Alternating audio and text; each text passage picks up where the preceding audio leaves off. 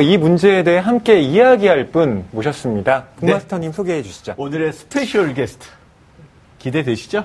네. 너무 기대됩니다. 팔십팔만 원 세대라는 책 여러분 다 아시죠? 그럼요. 아유. 우리 사회의 비정규직이라는 단어를 만들고 네. 그 말을 만들어서 비정규직이 이렇게 부당한 처우를 받고 있다라는 정책적 변화를 이끌어낸 분이기도 한데요. 오늘은 직장 문화에 대한 깊이 있는 대화를 해주시기 위해서 오늘 북소리를 찾았습니다. 경제학자 우석훈 박사님 모셔보겠습니다. 나와주시죠. 반갑습니다. 안녕하세요. 안녕하세요. 안녕하세요. 안녕하세요. 네, 반갑습니다. 네. 어, 시청자분들께 어, 박사님 직접 소개 좀 부탁드리겠습니다. 경제학자고요. 요즘은 애 둘 보는 게 사실 제일 큰일이고 책 쓰고 애 보고 그렇게 사는 오십 대 남자예요. 애 보면서 책을 쓰실 뿐 아니라 네. 애 보는 얘기를 책으로 쓰기도 하셨는데요. 그 책 제목이 오늘 한 푼 벌면 내일 두 푼 나가고. 네. 시청자 여러분께 잠시 소개를 드리자면 우리가 사실 팔십팔만 원 세대 아까 얘기했지만 음. 그건 정말 세계적으로까지 아젠다를 만들어낸 게 아닌가 싶어요. 한국 사회의 비정규직 네. 청년들의 현주소를 보여줬다라는 생각이 들고요.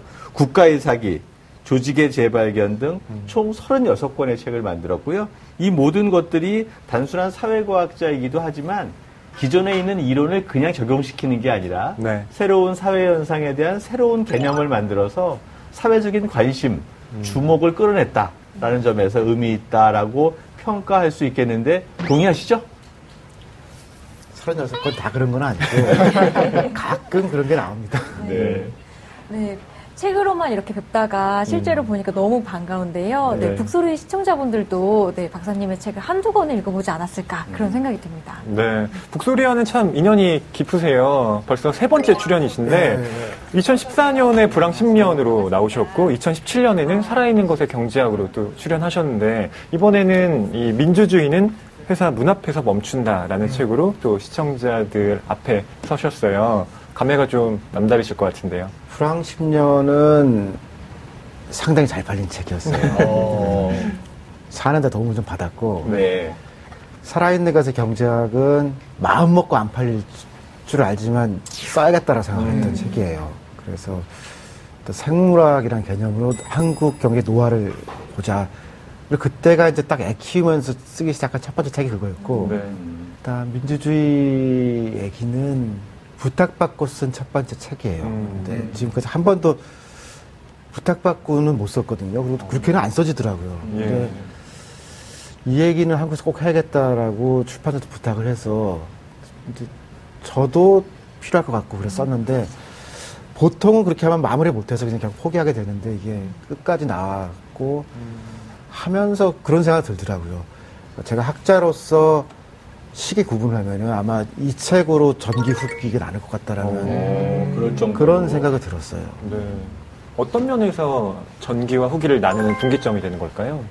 전기는 그냥 뭐 멋모르고 그냥 지 마음대로 살았던 시기고요. 후기는 그러니까 한국 사회를 바꾼 사람이 될 것 같아요. 어. 음. 그러니까 팔십팔만 원 세대는 말은 많이 됐는데 네. 사회를 바꾸지는 못한 것 같아요. 음.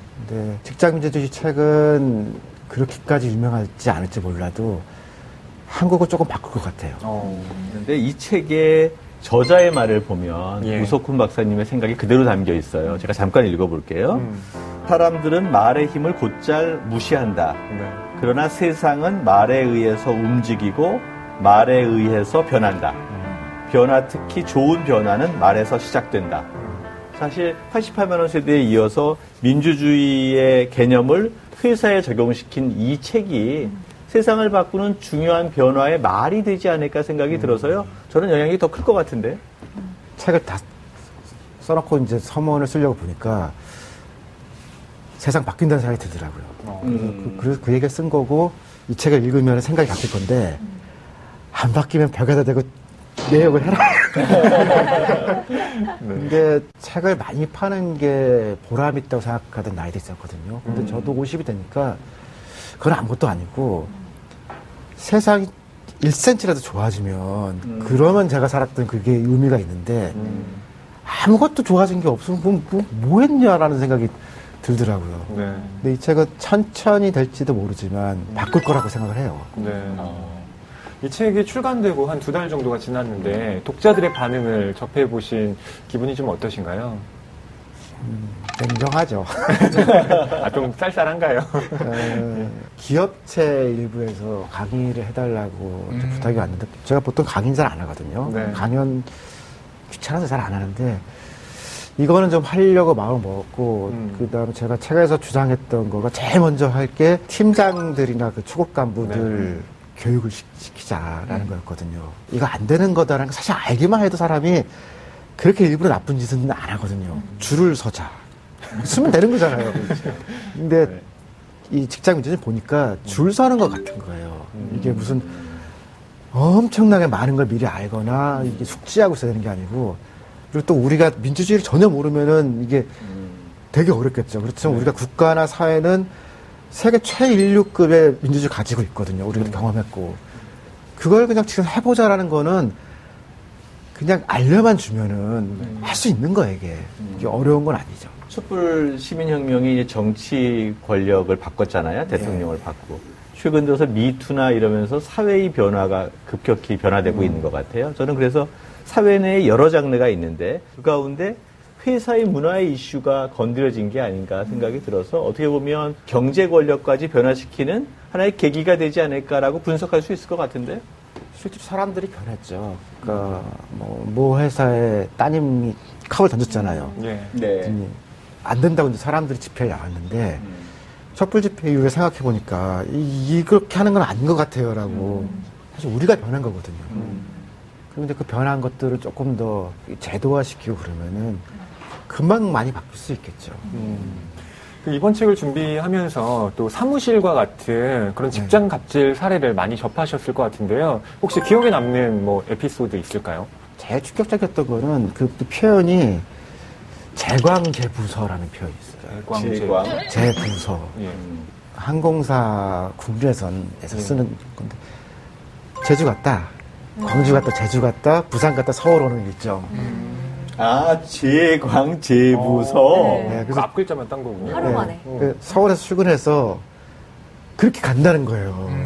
그게 너무 힘들잖아요. 그래서 어. 이게 세계적인 관행관계에서 바뀐 게 보통 제가 이제 영국이나 프랑스에서 보면은 국내선에 계시는 승무원들이 조금 나이가 많아요. 예. 그러니까 승진하고 좀 높은 할머니급쯤 돼야 네, 도메스틱 할게. 음. 국내에서 하고 젊은 사람들이 외국으로 가잖아요. 예.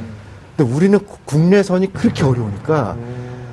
원래는 외국 가는 비행기가 더 힘들잖아요. 음. 시차도 있고, 막 그치. 자고 오고 집에도 못 들어오는데, 그게 더 원하는 자리라는 거예요. 아.